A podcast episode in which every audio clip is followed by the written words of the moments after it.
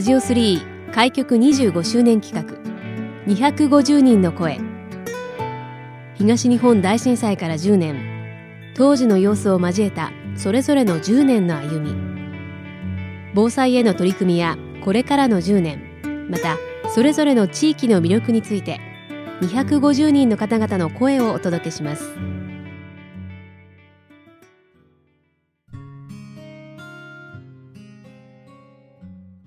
この時間のゲストご紹介します。特定非営利活動法人君の隣代表理事の東田美香さんをお迎えしました。よろしくお願いいたします。よろしくお願いします。カタカナで君の隣というこれ団体名なんですが、はい、これはどういった組織になるんでしょうか、はい、はい、私たちは妊娠 SOS 仙台という名前で、えー、妊娠したかもしれないとか妊娠して困ってますっていう方のご相談を主に受け付けています発足したのが昨年ですか、はい、そうなんです。ちょうど1年前ですね。はい、はい。これ立ち上げられたのは東田さんということなんですよね、はい。はい、何かきっかけがあったんですか？えっとですね、えー、2019年度に1年間2か月に一度ぐらい赤ちゃんポストと子どもの命を考える会アット仙台というイベントを開いておりましてでそこであの毎回そういう赤ちゃんポストにまつわるお話とか特別養子縁組とかにのとか妊娠 SOS のあの他の地方の方をお呼びしたりして勉強会を行ってたんですね。でその中であの志を同じにする方が10人以上集まったのでじゃあ NPO を作ろうということで NPO を作りました。君の隣代表理事の東田さんご自身についてもお伺いしていきたいと思うんですけれども、はい、そのこういった活動を通して一番こう1年ぐらいですね、はい、活動されているということですが、うん、どんなことを普段感じていらっしゃいますか？そうですね。やっぱり、まあ、活動始める前に困ってる人がいるだろうなと思って当然始めたんですがやっぱりこんなにいらっしゃったんだっていうのが一番実感するところですね。やはりその表立って目に見えるところには出てこない問題ですよね。よやっぱり誰にも言えないっていうところがポイントですよね。えー、その友達にも言えない、はい、親にも言えない、先生にも言えない。そういうのが匿名で知らない人だからこそ相談できるってことなんだろうなと思います。そうですねあまり近い場所にいらっしゃる方じゃないから打ち明けられるっていうのはあるかもしれないですよね。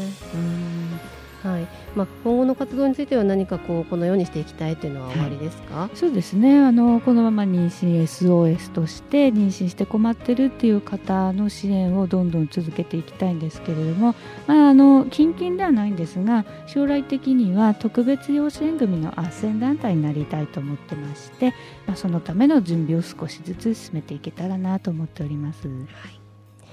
東田さんご自身は仙台のご出身なんですか？はい、はい、そうです。はい、えー、お住まいのエリアっていうとどのあたりにこのラジオスリーさんのすぐそばです。あ、そうなんですか。はい、えっ、ー、と昔からこのエリアにお住まいですか？えっ、ー、と私ここは結婚してから住んでるので6年ぐらいですかね。その前は富沢にいました。地下鉄どちらにしろ沿線ということに、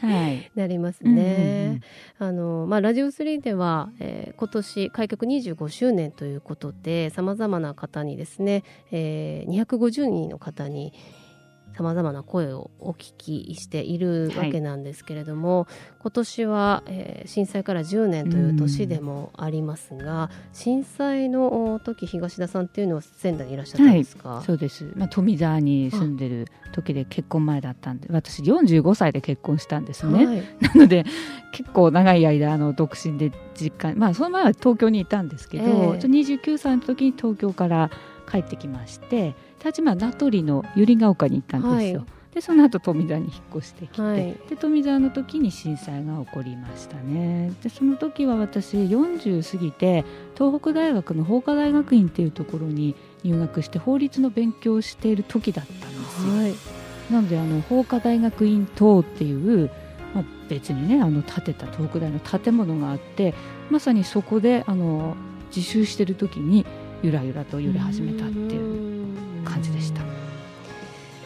それからもう、まあ、早10年ということになりますけれども、まあ、ずっとその後仙台にお住まいで、はい、その10年のその移り変わりといいますか何かこう感じていらっしゃることございますそうですよね、まあ、やっぱり仙台の割とその、まあ、富沢にしてもこのね辺りの中心部の方はそんなにねやっぱりこう沿岸部と比べるとね、あれと比較して比較してしまうととこあるんですが、まあ、やっぱり復興も早かったかなと思いますし。なんかやっぱりでもそこでその例えば仙台と石巻とかのその違いっていうものにこう心を痛めたりあるいは福島とか、まあ、原発事故っていうのも一個プラスされてますので、うん、なんかそういうのを見るともう全然復興してないよねっていうような思いはありますね。はい年に入ってからはまた大きな地震がね、いくつか立て続けに起こったりもして、ね、なんかこの震災から10年っていうのをその出来事をなんかこう忘れるなと改めて言われているような気もしてしまうんですが東田さんのお住まいの地域というのはそういったそのまあ町のつながりだったりとかその防災減災に関しての取り組みっていうのは何か行っていらっしゃるまあ、そうですね。私も本当にいわゆるマンションの一室に住んでて、はい、あんまり隣近所の付き合いもないので、正直ねどういうことが行われてるのかよく分かってないっていう反省すべきところですね、うん、ご自身としては何かお家で対策されたりっていうのはありますそうですね。やっぱり防災バッグみたいなのは準備してて、それもそう震災の時は実家にいたんですけど私って親がそうでもないんですけどすごい慎重派なのでペットボトルダースで用意とかしてたんですよ。はい、で親は何何こんなもの買ってみたいなことを言ってたんですがその時ばかりは感謝されましたよね。買っといてよかったねみたいなことですね。うんだから今でもその程度のやっぱり最本当に必要最低限なんですけど、そういうことはやってます。うんなかなかそうですね。そのいざという時の、まあ、隣近所のみたいなことっていうのは普段からやはりお付き合いがないと、ね、なかなかちょっと難しいっていうそうですね。なんかこちらにその気があっても、まあ、例えば大家さんとかとは仲良くしてるんですが、はい、お隣さんなんて結構会ってこっちは挨拶するのに無視されるみたいな、はい、そういうこともあるのでなかなか難しいなって思いますよね。そうですね、まあ、だからそのね、まあ、君の隣での活動じゃないですけれどもその昔はおそらく何か近所付き合いだったりとか近くのじゃあなんかおばちゃんにちょっと相談しようかなみたいななんかそんなあの気軽さももしかしたらあったかもしれないんですがそういったものも最近はちょっと希薄になってる部分はありますよね。そこは否めないですよね、どうしても。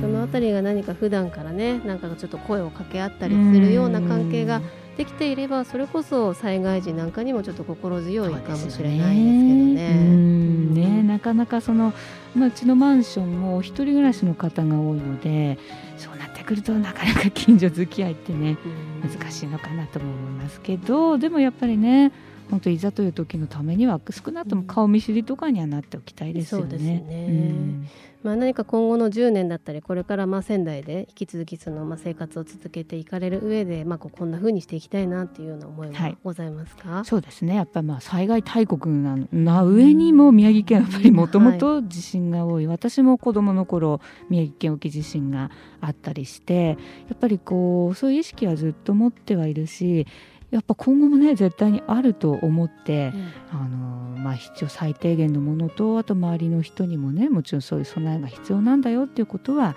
言っていきたいなと思ってます。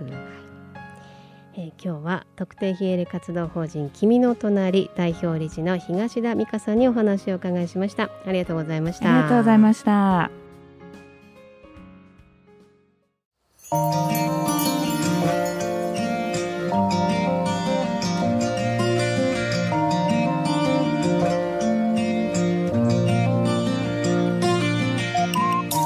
ラジオ3開局25周年企画。250人の声。ラジオ3のホームページからもアーカイブでお楽しみいただけます。どうぞご覧ください。次回の放送もお楽しみに。